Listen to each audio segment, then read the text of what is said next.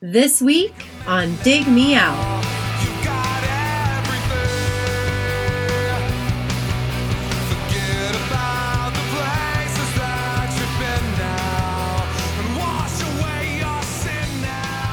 With your hosts, Jason Zia and Tim Minichi. Jay, we're back again with another episode thanks to our Dig Me Out Union on Patreon. You can help us make the next episode happen by joining us at dmounion.com or digmeoutunion.com. And speaking of the union, Jay, we have a union member back with us. He was here last year. He's back again. He's bringing us an album to check out. Welcome back, Darren Lehman. How are you?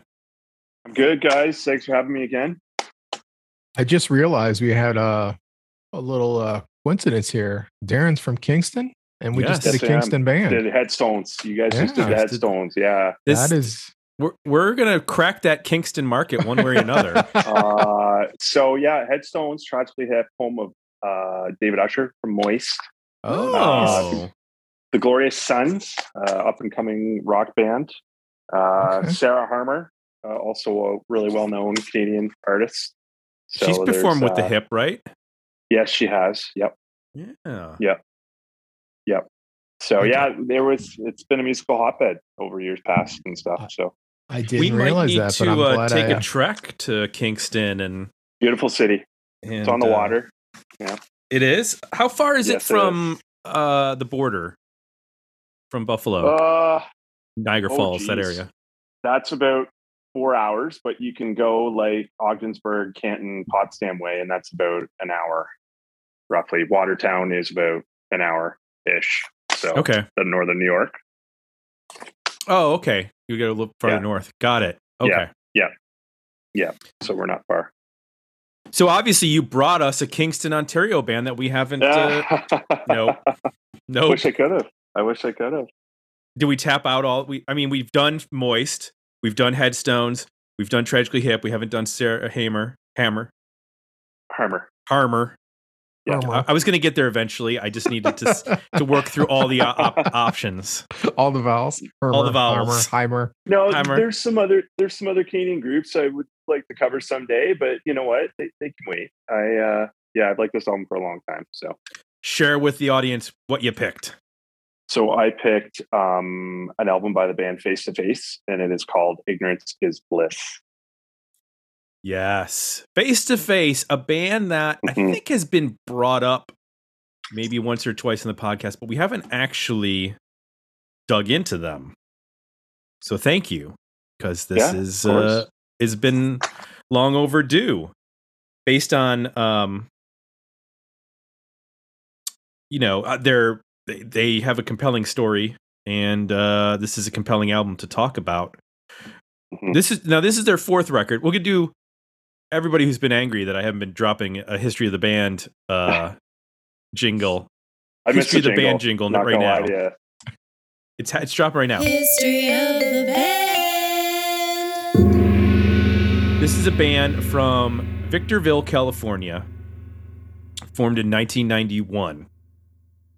Um, well, actually, 88 is uh, that's when Trevor Keith, Matt Riddle, um, who were high school friends, along with Todd and Matt Atmeyer, who were guitar and drums, they formed a band called Victoria Manor, and it lasted a couple years. That disbanded and then keith and riddle formed a new band called zero tolerance with drummer rob kurth and guitarist mark hake. Um, they never made a record. They had a demo tape uh, they decided to go in a new musical direction because it was kind of a metal band and they wanted to do something different. So they changed the name to face to face. Uh, that's when mark hake left and they continued on as a three piece um, they toured a little bit around that area and then um, they got into a studio in hollywood california in october 91 and recorded their first album don't turn away which was released in 1992 on fat well it was on doctor strange records and then it was re-released on Fat Wreck Chords fat records little play on words there Uh, Big Choice, their next record came out in 1995. That was released on Victory Records in 95 and then re-released on A&M Records. And Disconnected was served up to alternative radio. That was their first uh, you know, radio single that was pushed. And then they put out a self-titled record in 96. Uh and then and that was also on A&M Records. And that is the first with Scott Shiflett on bass. Um, he's the brother trivia Yes. of Chris yes. Shiflett of the Foo Mhm. Fighters. Yes. Um, he's also in the Me First and the Gimme Gimmes, I believe. Yes. And then so you've got three albums, all you know, all on different record labels to start, and then the two of them make it to A and M, and then they go to Beyond Records, which um is an interesting choice because it was best known for not punk music.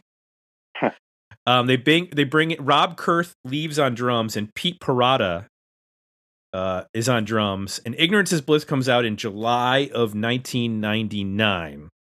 Also, in 99, they released a covers album called Standards and Practices, and that came out on Vagrant Records. Um, 2000, uh, Reactionary, that was also on Vagrant, and this is their last album with guitarist Chad Yarrow. 2002, How to Ruin Everything, that was also on Vagrant, and then they broke up.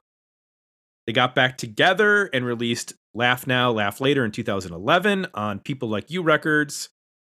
Three Chords and a Half Truth, released on Rise Records in 2013. Protection, released in 2016 on Fat Wreck Chords. It was the first album re- recorded with new guitarist Dennis Hill after Yarrow left the band again.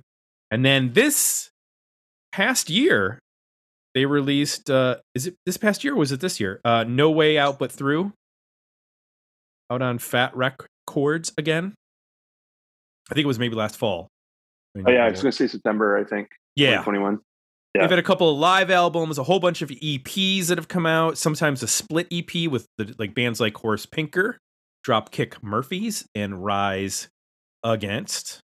And then they've also had a number of covers albums, or I'm sorry, compilation albums. Um, they did an acoustic sessions in 2008, and then they did a Mhm. second standards and practices release in 2020.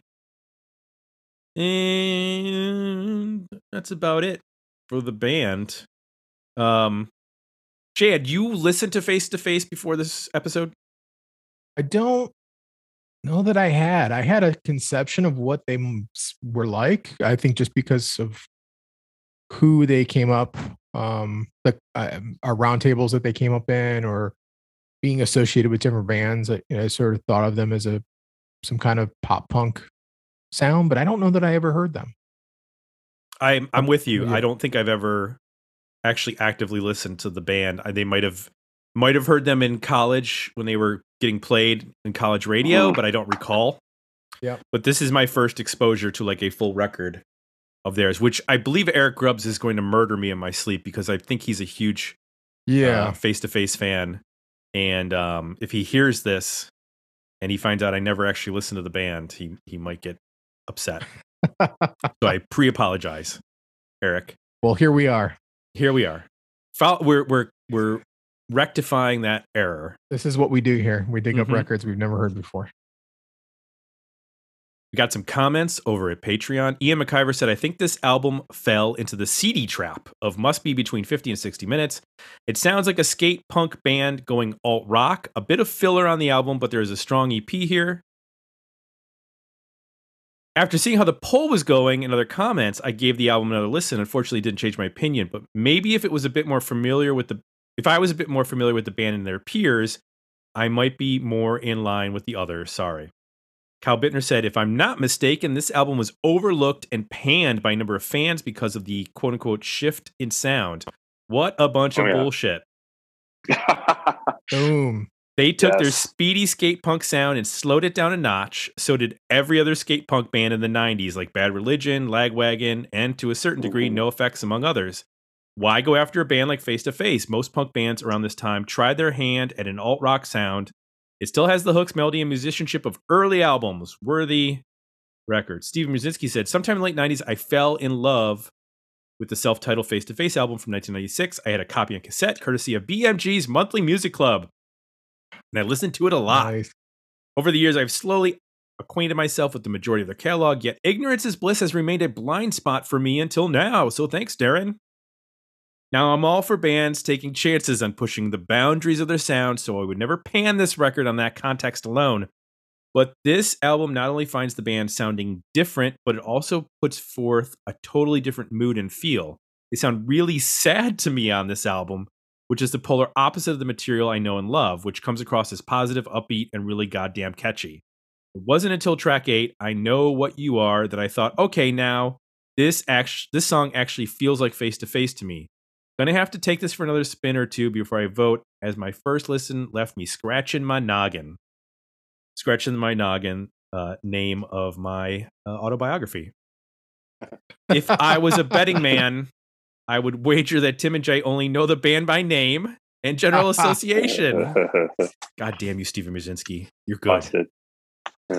So It's I'm like really he's curious. to this show before. Yeah, it's like he's it's like he's like he knows that we're frauds and we've never actually listened to any music and that we're just making this up as we go along. So I'm really curious to hear what they think of the album without the bias of being attached to previous albums in the band's Yeah. discog. Excellent I- insight. I love that point too. In a way, the album title "Ignorance is Bliss" is Mhm. totally apropos. it Yeah. describes Tim and I It Yeah. does. blissfully ignorant. Adam Rogan says, I only know Face to Face from the Big Choice album. I love the song Disconnected, but the rest of the album isn't for me. Now, this is more my style. The songwriting is great, the production is super clean while maintaining a noisy guitar sound. Where the album, this was a pleasant surprise, nearly impossible. My favorite track, I would drop I Know What You Are and Bottle Rockets. Steven Brzezinski chimed in once more. After two full album listens, I can honestly say there are only three songs from this album that stand out to me. Nearly Impossible, I Know What You Are, and Run a Circle. So Adam and Steven are at opposite ends on the song I Know What You Are. I even listened to the bonus tracks to see if I could tack one of those on to make it more respe- a respectable EP, but no dice. This album is too sad sounding, and so many of these songs just end up blending together for me. So this is a decent CD single for a better EP on technicality. I have a lot of love for Face to Face, so I'm gonna call it an EP with a uh, a bit of a, a a bit of a um sad face. I it, I've heard this album called emo based on my some of the reading I did, so maybe that's the sadness. Although Hmm. Yeah, I think that's cheap. I think that's lazy. But it is. that's my It is. Yeah. Speaking of lazy, let's go to Jay and find out what his thoughts are. Let's go to the laziest person in this conversation. no, uh, we will have a uh, our poll results at the end of this episode. We'll find out who actually voted for Worthy Album, Better EP, and Decent Single. First, Jay, tell me one thing you liked about "Ignorance Is Bliss" by Face to Face. This reminded me of a lot of early i would say 2000s post-punk emo adjacent rock that i was super into and um kind of took me back to that time. I'm thinking like hey mercedes as a band that came up quite a bit to me. There were also moments where their range can get into maybe even like a shiner or cave-in space. Uh so it was this big guitar sound really aggressive drums and emotive vocals that I guess you could say are emo or emo adjacent, I suppose, but it's not whiny at all. You know, it's to me like almost crooning in a very deep, uh, honest voice. Um, I think his range is really quite good as well. So it was very emotive vocally, but not what I would call consider a emo vocal, I guess, in a stereotypical sense uh, like those bands, it's very dynamic. A um, lot of sh- you know shape shifting rips, riffs, and like uh, twists and turns, uh, pauses, dy- har- you know harmonics on the guitar, little bass runs. The guitar tones are interesting, you know, and the way they play too. They're, they'll be kind of chunky chords, but they'll also do some picking out, you know, and things that are chimey and almost spacey. That you know, there's some moments on here where it almost got to a failure kind of feel to me with like some of the note note choices on guitar and some of the tones too. Um, so I mean, it's a band that sound to me sounds powerful but melodic, which is what I'm looking for most of the time. Uh, and and pretty hooky. You know, I think songs like "Overcome," "Nearly Impossible." I think "The Devil You Know" to me is like I don't know how that was not a hit song on the radio. That Yeah. just to Yeah. me hits me like right away. It's like boom, this is a hit song. Like this should have been all over.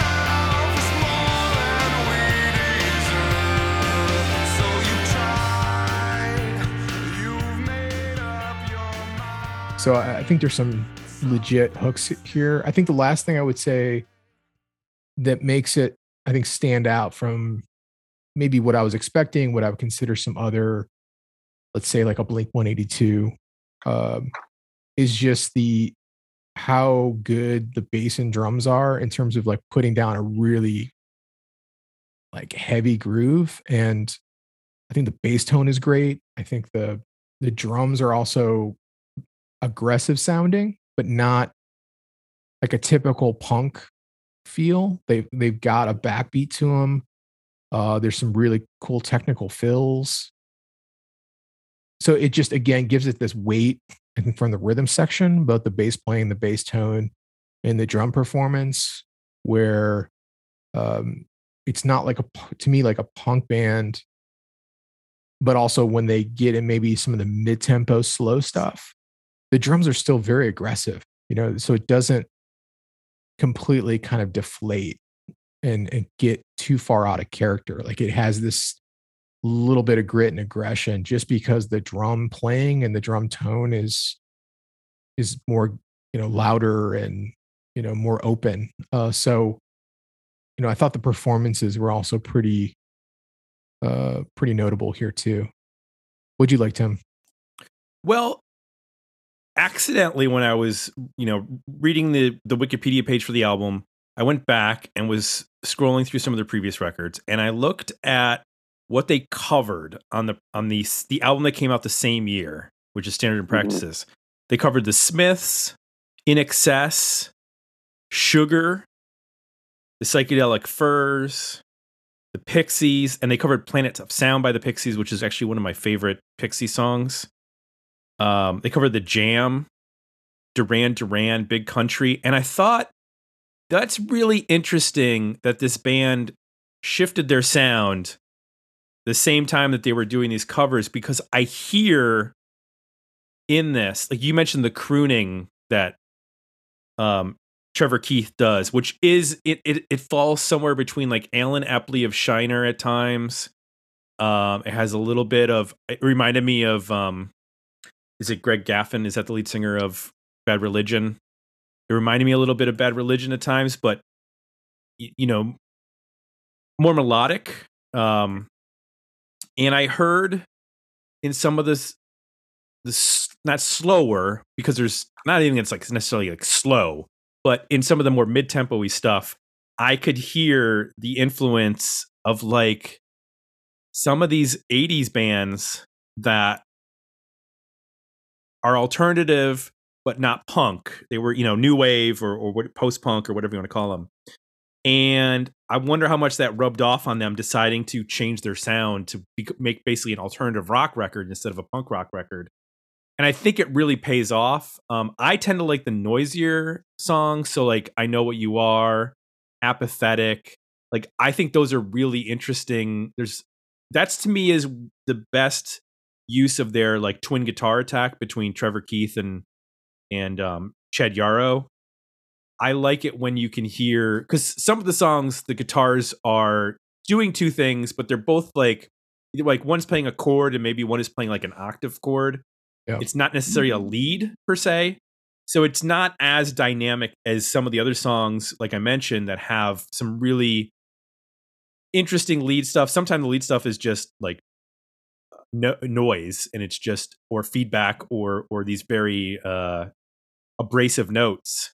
But I liked when I was able to distinguish between the two. Um his voice, like you mentioned the devil you know. I mean, Jesus, that's a big ass song. That should be a, a big radio song. Um and overcome and there's just a ton of like big belted out choruses and and vocals that the the band that I heard at times was like a hot rod circuit Mm. um in terms of the energy in terms of the even just even his vocal cadence reminded me of of the guy from hot rod circuit not as shouty as hot rod circuit would be at times yeah, not But as think- spastic. yeah Yeah, I hear you though. Um, and I th- I think that the Hey her Mercedes early 2000s sound, you know, it, it- you could call it the Vagrant record sound, to be honest. Yeah. which is where they end up and where where Hey Mercedes released, um, their I think their first record. Um, but there's I mean there's so many good tight little rock songs on this that it feels like um the people who heard this and went oh well this isn't punk anymore. I don't like it anymore um they missed out. Like if they didn't go back to this a couple years later and and give it a second chance i i i think they're missing out because i think there's some really really strong songwriting and there's a couple songs where they get a little overindulgent in terms of length, but I, I feel like this band hits it perfect when they're in like the 354 minute like mark, 425, something in there. Like, I don't need them to be two minute long songs because they got a lot to say musically that's Yeah. really interesting.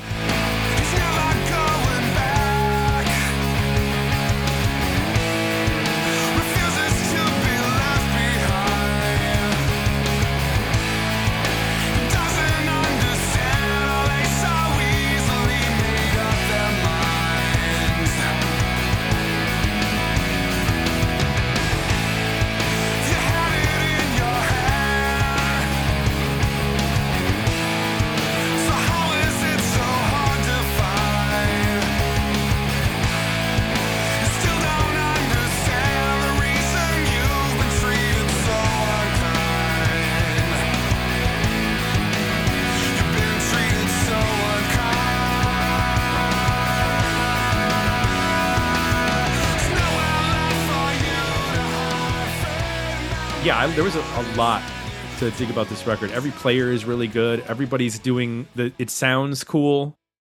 Um, it's a big sound. It's, you know, I don't. It doesn't sound. Um, I think I'm happy that that punk drum beat's not there. Oh yeah, yeah. Yeah. It's it's amazing that you can uh you can hear everybody too. Like you can hear the bass player, you can hear the drummer, you can hear all the drums. Mhm. You know, I'm just I don't I going into this yeah, I was expecting like you would hear snare drum, no kick, barely hear any bass, uh, you know. And uh that's not what it is at all. It's very well produced. It's got a distinct sound, but very well produced. Yeah, yeah. Darren, what worked best for you, or works best for you on this record? Well, interestingly enough, similar to you guys, um, this album is my entry point into the band. Um, I first heard it when I was in high school. I had a friend that was a punk drummer, and this was his favorite uh, band. And this was the album that I got turned on to.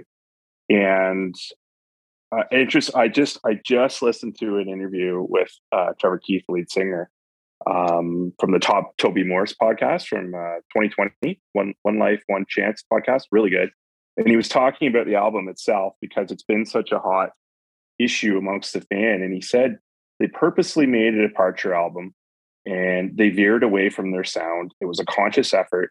Um, that it was their idea. No AR guys, no input from management. He said people just didn't get it at first. And he said he's very proud of this album, that he thinks it's a different side of them and the creativity. And he said they never worked harder on an album. And uh, he said he was going on about how much their fans rejected it, but he thought to himself, or he said in this interview, he said, What's more punk rock than taking a hard left turn? And he said our fans just didn't see it that way. And he said this album really influenced the next album, which was Reactionary. And, then uh, uh, he also said um, he thinks it's one of the best records they ever made and will be one of the crowning achievements for our career looking back. And um, he, this was the most interesting part was he said they had to stop the Ignorance is Bliss tour. He said people paid money to spit on them and throw things at them. And with 10 stops left in the tour, they actually pulled the plug on the tour and made up a, an excuse as to why. Uh, so I found I Wow. found all that stuff fascinating. And in 2012, Scott Shiflett and Trevor Keith went out on an acoustic tour and they did the album start to finish. So they don't play anything live off of it, but he said he would be open to doing that kind of thing again. And he thinks that like looking back, it's going to get a lot. It's going to get more like favorable, you know, opinions, and you know the fans have kind of softened on it over the years. And but um, like I said, it was my entry point into the band. Um, I love the dynamics. I love the vocals. I love the the the big shifts in sound. It's some you know halfway through some of the songs. Um, I love Pete Parada's drumming. He's now the drummer of uh, Offspring, as a matter of fact. And yeah, I don't know. It's like to me, it just when I heard they were a punk band, and then I heard this, I'm like, okay, this is not what I think a punk band is. Um, I love the big hooks. There's some seriously um, big, huge stadium choruses. I even think some of the verses are very hooky as well. Uh, I like the mid-tempo rockers. I love "Pathetic" as a super freak out heavy track. Um, I love the guitar tones. There's just there's so much I love about this album. Uh, I think it's daring. I think it's bold, and and I applaud them for making this a brave choice and, and taking a creative direction like this. So.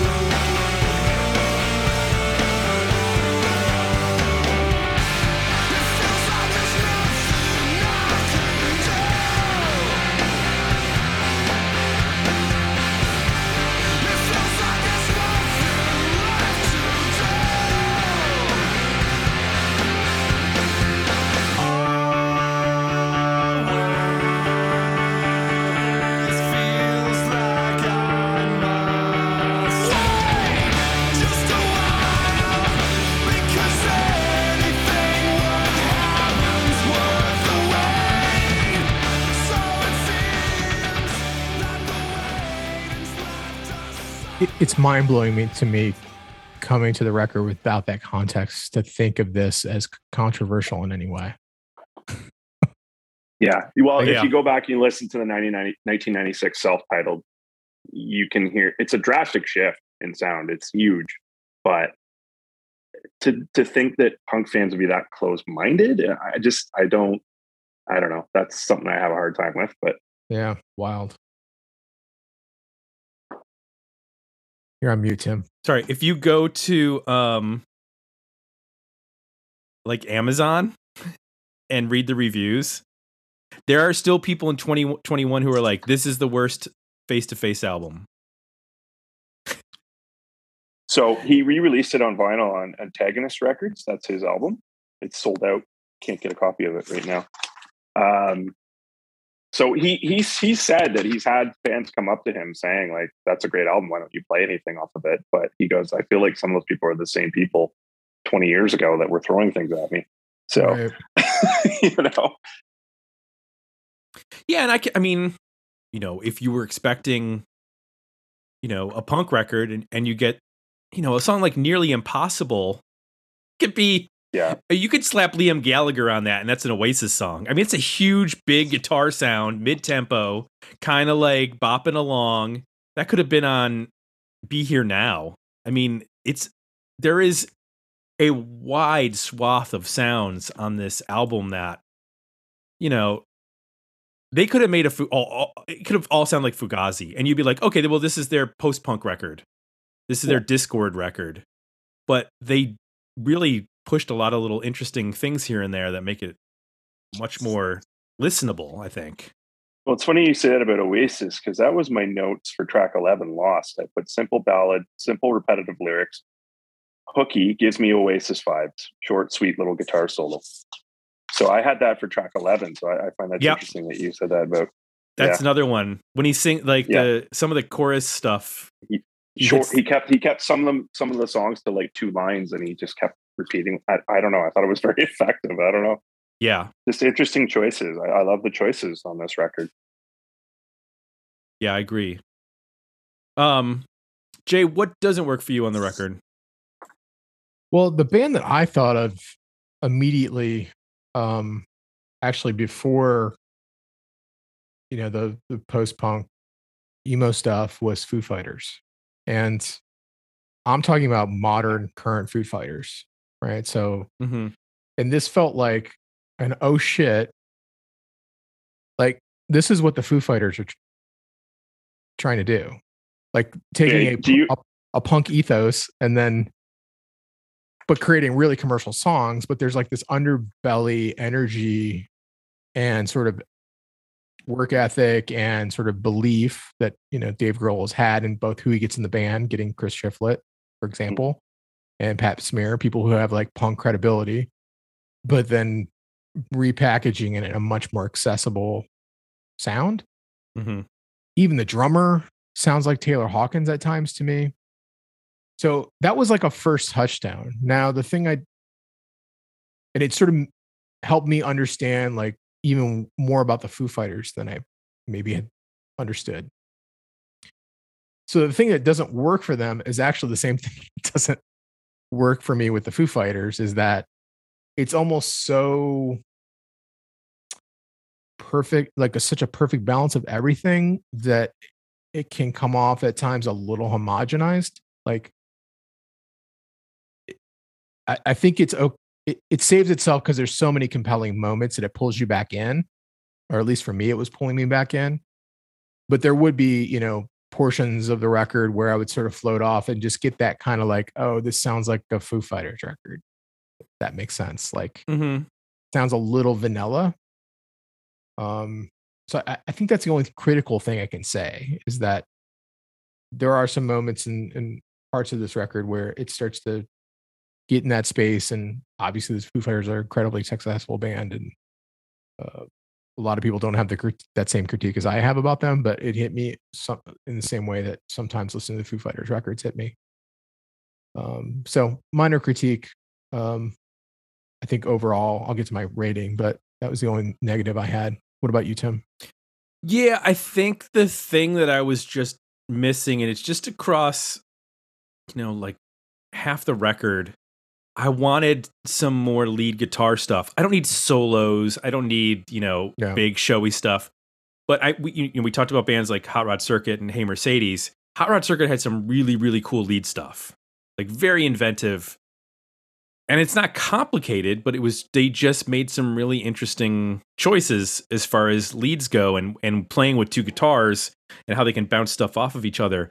And I don't feel like there is as much on this record as I would like to hear. Some of the times it's there. You mentioned a little solo in Lost. There's some noisy stuff that happens in a couple of the songs, but I I feel like there are some verses where I would have liked to have heard a counter melody to the vocal or something. Just there was just didn't happen in in spots where I wanted it to happen. And it did get a little like samey in some spots where I was like, am I on am I in the first half of this record still or am I where am I in the back half? Um Yeah.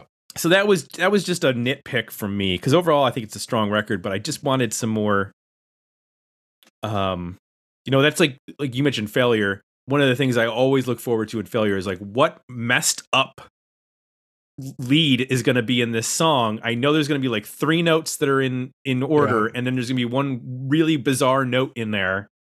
Um, and that's one of the things I anticipate with that band is that there's going to be some really cool lead guitar stuff, and that just didn't happen here, and I was missing that. Same with Shiner. I mean, Shiner's got all sorts of weird guitar things happening in their songs and time signatures and and whatnot.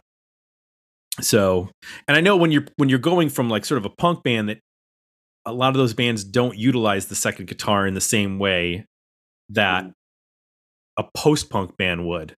So that's that was my only real complaint. Um, Darren, is there anything that doesn't work for you on the record after having listened to it for 20 years?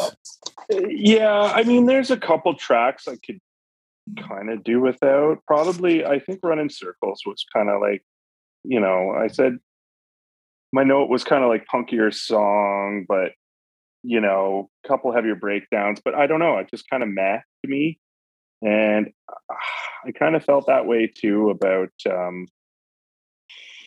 Actually, maybe that's the only one. I don't know. I I just I, I really feel like it holds up after repeated listens, and I think there's little nuances that kind of stick out the more you listen to it. Um, I even have like detailed notes of when things shift and what point of the song, and I find like some songs can kind of sound like they're going to go the same way for the whole entire song, and then they do something to really change it up. So I I don't know. I don't I don't have a lot of I don't have a lot of critiques of the album to be honest with you. I love the drums, I love the rhythm, I love the vocals. I love the different things they do with the vocals and the melodies and harmonies. I don't know. I don't have a lot of complaints about it. Maybe it's a little too. There's a like you said, Tim. A few of the songs are probably could be a little shorter, but overall, I I don't know. I think it's a fantastic album. I, I think it sounds good, and the band self produced it, which is kind of impressive That's it. That's very impressive. because usually you'd be fighting over to push your instrument the loudest. Yeah. so Th- th- yeah, it's it's actually very impressive. I mean, there's some things going on sonically here that um, could have been a disaster. What they're trying to pull off is at times actually very difficult to pull off, um, and it's produced very well. I should mention Jay, uh, do you hear? Sorry, sorry, Tim. Um, uh, Trevor Jay, and Scott produced it along with Chad Blinman, who is, uh, I guess they brought in as far as um, engineering and mixing as well. So sorry, go ahead, Darren.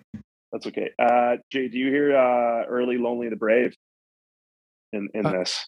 I do, yeah, like, big time. yeah, big yeah, I can time. hear that. The first singer, the first Yep. singer, like I hear like pretty strong actually, um, and I was kind of surprised by that when I kind of started kind of thinking like, what can I kind of like link this to in like newer groups or you know like um but yeah i don't know. I I- got to see them uh on the reactionary tour which was uh november 2000 in ottawa at a little club for 20 bucks and they didn't play a single song off ignorance is bliss. It's like that album never existed. It was just it was strange and it was a you know not even a full year well a little bit over a year after it was released so um What do you make of um, Steven's comments about the lyrical change? I love it. I they, they he was 30 when he wrote this album. Yeah, right? Uh, I, fourth album.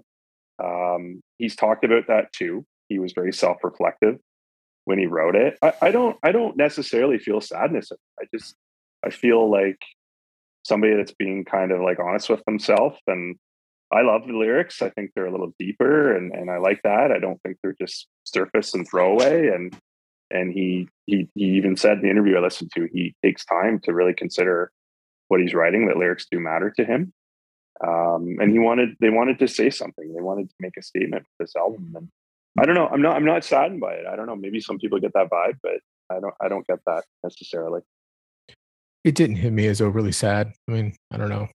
Um, it certainly wasn't what I would describe as typical emo either, like either vocal or lyrically. It didn't feel Yeah. that. Well, and I mean, I think we throw that we throw that term around too loosely. I mean, Radiohead writes very emotive songs. We don't call them emo. Do you know what I mean? Like, I, Yeah. I Right. don't know. Like, I just I think with that term gets thrown around way too loosely. But just because something's a motive, as in somebody's being confessional or what have you, you know, I don't think Yeah. it necessarily deserves that tag. We're all But, emo um, sometimes. Well, of course. but yeah, no, I don't know. Overall, I have a hard time finding issue with this album. I mean, Pete Parada made such a big difference, I think, as a drummer. Like, if you listen to the 99, 1996 record, and then you listen to this one, there's a big change. There's a big change in the dynamics and how he pushes and you know, like some really cool drum fills and breakdowns and you know, I think he knows when to lean back too, and that's that's so key. So I love that.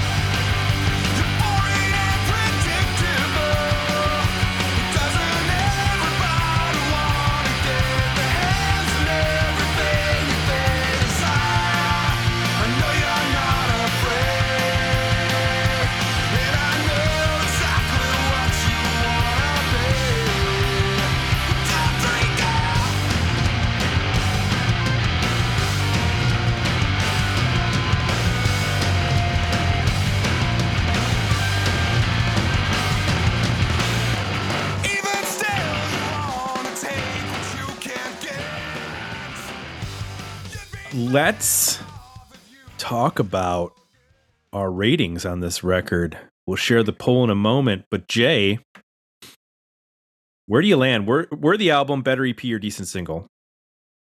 I'm at a worthy album. I'm I have to say I'm I'm near a perfect album.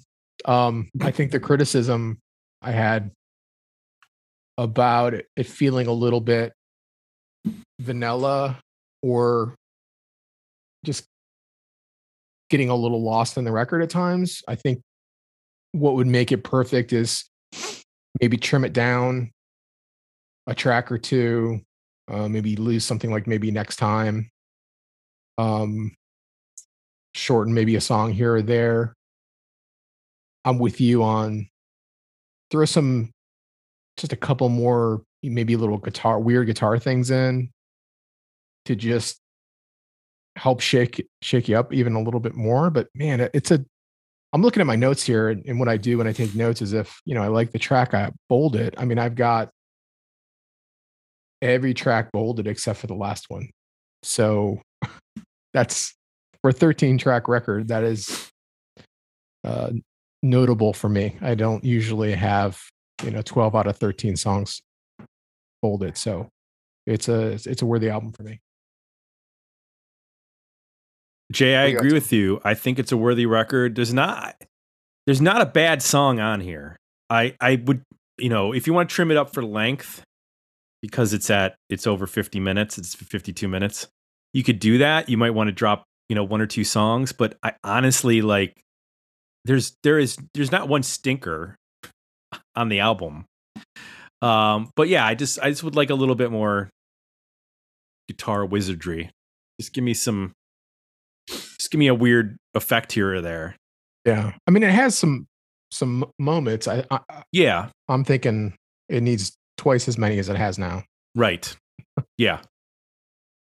Darren, Oh, it's it's a worthy album for me for sure. And and guitar effects. I don't know. I've got some notes on that. Uh, Overcome, the first track. I, I love the outro effect that they do. They make this like weird crackling kind of, you know, uh, sound. And I don't know. It just I, I love the chiminess. Uh, nearly impossible. They have a wavy guitar intro in the beginning.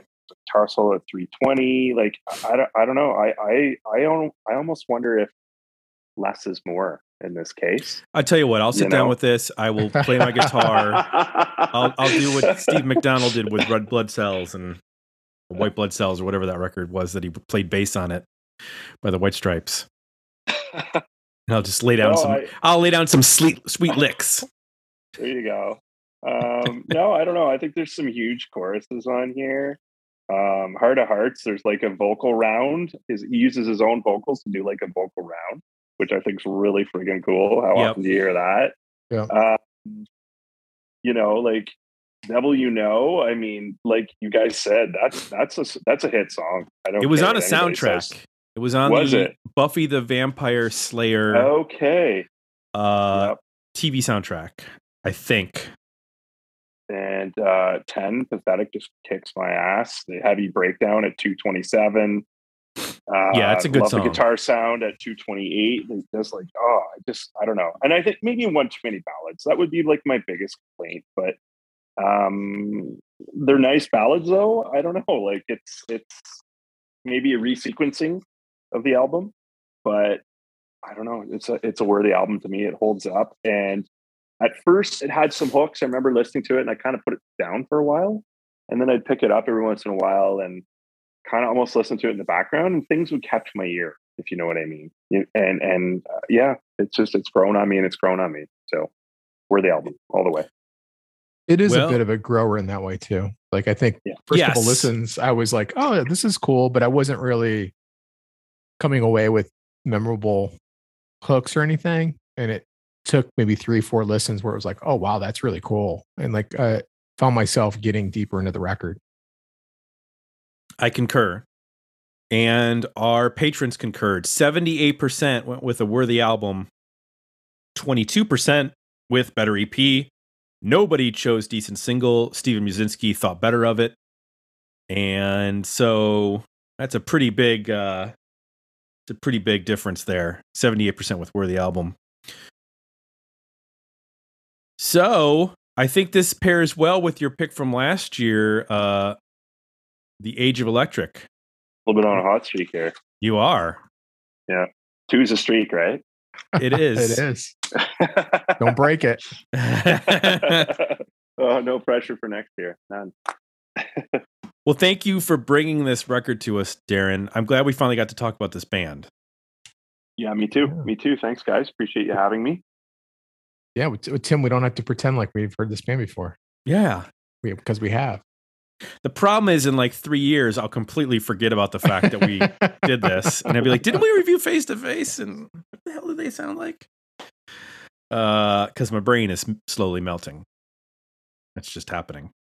Uh, but uh, if you would like to suggest an album for this podcast, you can go to digmeoutpodcast.com, throw an album in our suggestion form, and it'll reach our our team of monkeys that control all the albums that get suggested, and they will use their 10,000 typewriters to uh, to uh, create a playlist uh, or, a, or a poll for us in the future.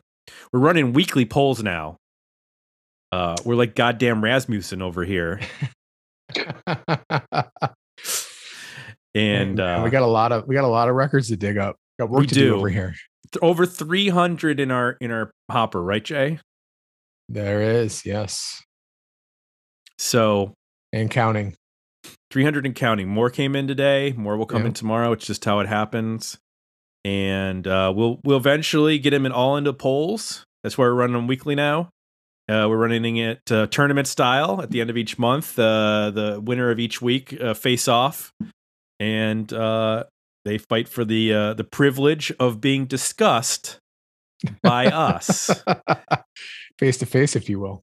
Uh, is- yeah, a couple of of ignoramuses uh, who are Face who to are virtual face. Yes. uh, Patreon is where you go to vote in those polls. It's at, it's where you go to vote in uh, not only the polls for the records, but for uh, depending on what level you're at, you can vote in roundtables, roundtable polls, which we do uh, every month, and then also you can check out our bonus content like 80s episodes, which we'll be doing a new 80s episode this month, and you can read the box newsletter there, which comes out every week. Sign up at digmeoutpodcast.com.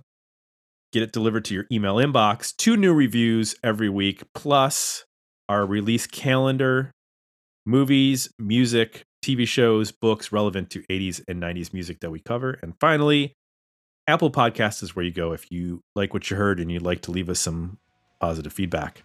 So for Jay, I'm Tim, we're out. And we'll be back next week with another episode of Dig Me Out.